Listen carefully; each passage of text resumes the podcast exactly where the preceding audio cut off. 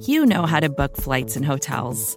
All you're missing is a tool to help you plan that unbelievable travel experience. That's why you need Viator. Book guided tours, excursions, and more in one place. There are over 300,000 travel experiences to choose from, so you can find something for everyone. And Viator offers free cancellation and 24 7 customer support for worry free travel. Download the Viator app now and use code Viator10 for 10% off your first booking in the app. Find travel experiences for you. Do more with Viator.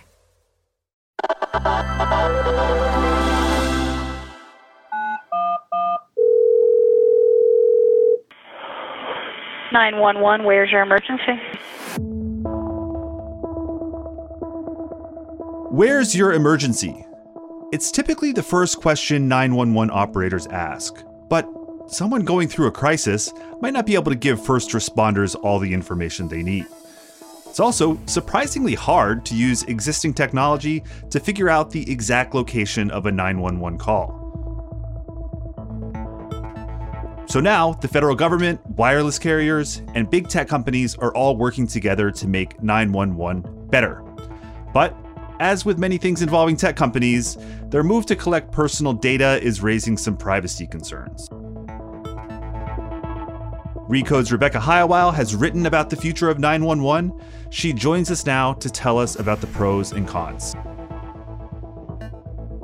This has been an ongoing process. Part of the transition here is moving 911 from a system that was built to respond to landline calls to cell phone calls, but now we have companies like Apple and Google and T-Mobile and AT&T all sort of saying we're going to update our tech so that we can make 911 calls, which are not really the most high tech calls that are being made, um, more efficient and better able to share more information about an emergency that might be unfolding.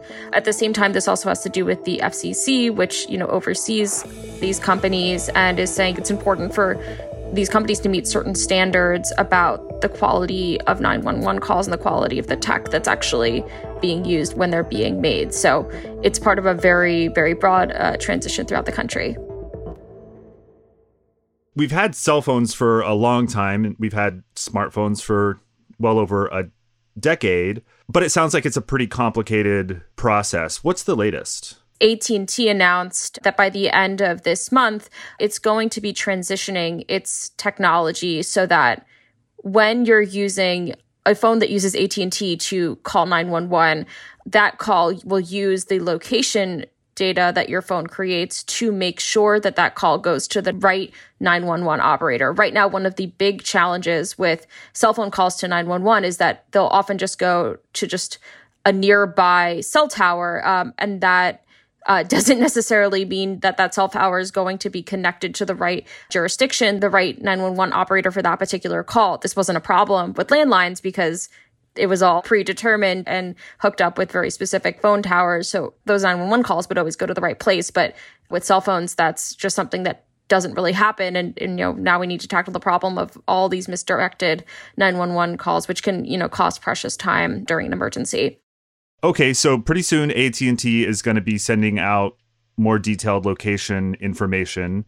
What are the other companies doing? You mentioned other carriers and also some of the phone hardware companies. T Mobile is also rolling out this kind of location based routing. The experts I spoke to uh, for this piece said that eventually this should sort of be how cell phone calls to 911 are routed. But at the same time, Apple and Google, uh, which are designing the operating systems in your phones, are sort of building new technology to share even more information with an emergency responder when an emergency is happening. So, one big example of this is you can take your health app and pre design it or preset it to send certain health information, like whether you're allergic to certain medications or a condition that you might have directly to an EMT or, or through 911. So that information is, is pre sent. So that's one of the big updates that's happening. Uh, the federal government is also involved in this big transformation called Next Generation 911. And that's supposed to be about, you know, making sure you can text 911, send images and videos to 911, and you're not just limited to calling 911 an emergency. And that's something that's been slowly transitioning across the country. Okay, well, I could see the location information being super helpful. That makes perfect sense if I'm in a car accident and I call 911. They'd want to know exactly where I am so they could get to me more quickly. But I don't know, giving up access to my medical information, my text, images, I could see how that could be concerning to people.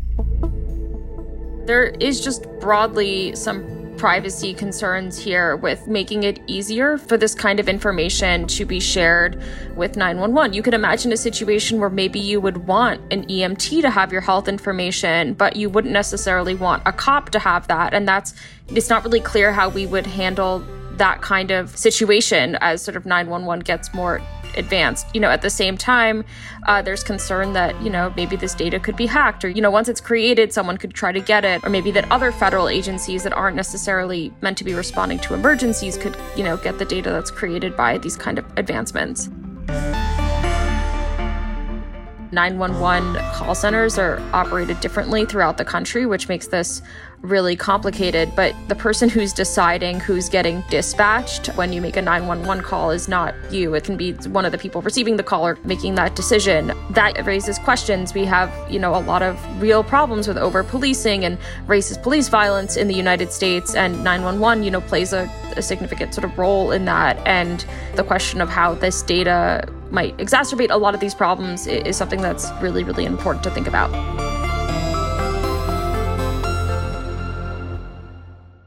And as these new programs roll out from the carriers specifically, is there any oversight on any of this? It's a it's a really weird hodgepodge, like I said. So the FCC creates standards for how the service providers have to operate and what kind of information they need to be able to provide, but the actual operation of these centers, for instance, whether or not a 911 center has next generation 911, which, like I said, is being able to accept texts and data, data messages, that's something that's handled on the local level. Like there's no official center of 911 in, in the US that says the 911 centers all need to do this thing and this thing and this thing. It's really quite different throughout the country. You also mentioned that some of this is already happening. Where do things stand right now with 911?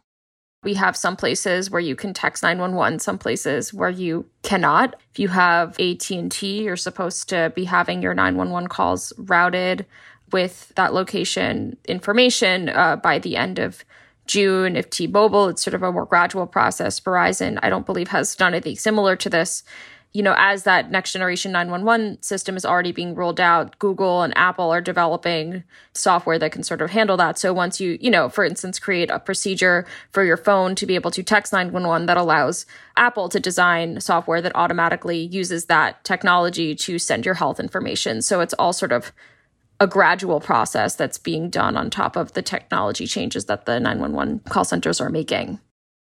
So it's in the works on the device level specifically. Google and Apple are working on the next generation of 911, but that stuff is going to come in software updates in the future. It's a bunch of different companies are active in this is there's the companies that are making the hardware that creates this data there's the software they can send it there's this, the companies providing the call service and then there's the 911 centers receiving the call so all of those different actors are kind of playing a, a role in, in modernizing uh, this system how robust do you see the pushback being here, especially from like the privacy advocates you mentioned earlier? There was one expert I spoke to who said one of the arguments for just improving the 911 system in general is to make sure that the people responding to a situation are better informed and don't have such limited information and that could save lives and be really important at the same time. There aren't great protections on location data in general and this sort of raises the same kind of concern that privacy experts have already had which is are we making it easier for governments to get this kind of information? You know, one of the scenarios that kept coming up in my calls is, you know, on the one hand, like maybe you would want someone to know that you'd like recently had an abortion if you were an EMT, but right now that might not be such good information to automatically share with an EMT on your phone if it could also go to a cop, right? Those are the kind of trade offs that some of the privacy experts I've spoke to are thinking about. Well, like a lot of things with the future of technology, it sounds kind of equal parts promising and daunting. Rebecca, thanks for joining us. Thanks for having me. Today's episode was produced and engineered by John Ahrens. I'm Adam Clark Estes. Thanks for listening.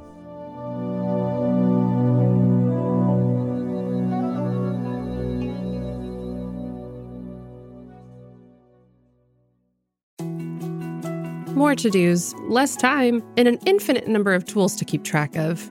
Sometimes doing business has never felt harder, but you don't need a miracle to hit your goals. You can just use HubSpot because their all in one customer platform can make growing your business infinitely easier.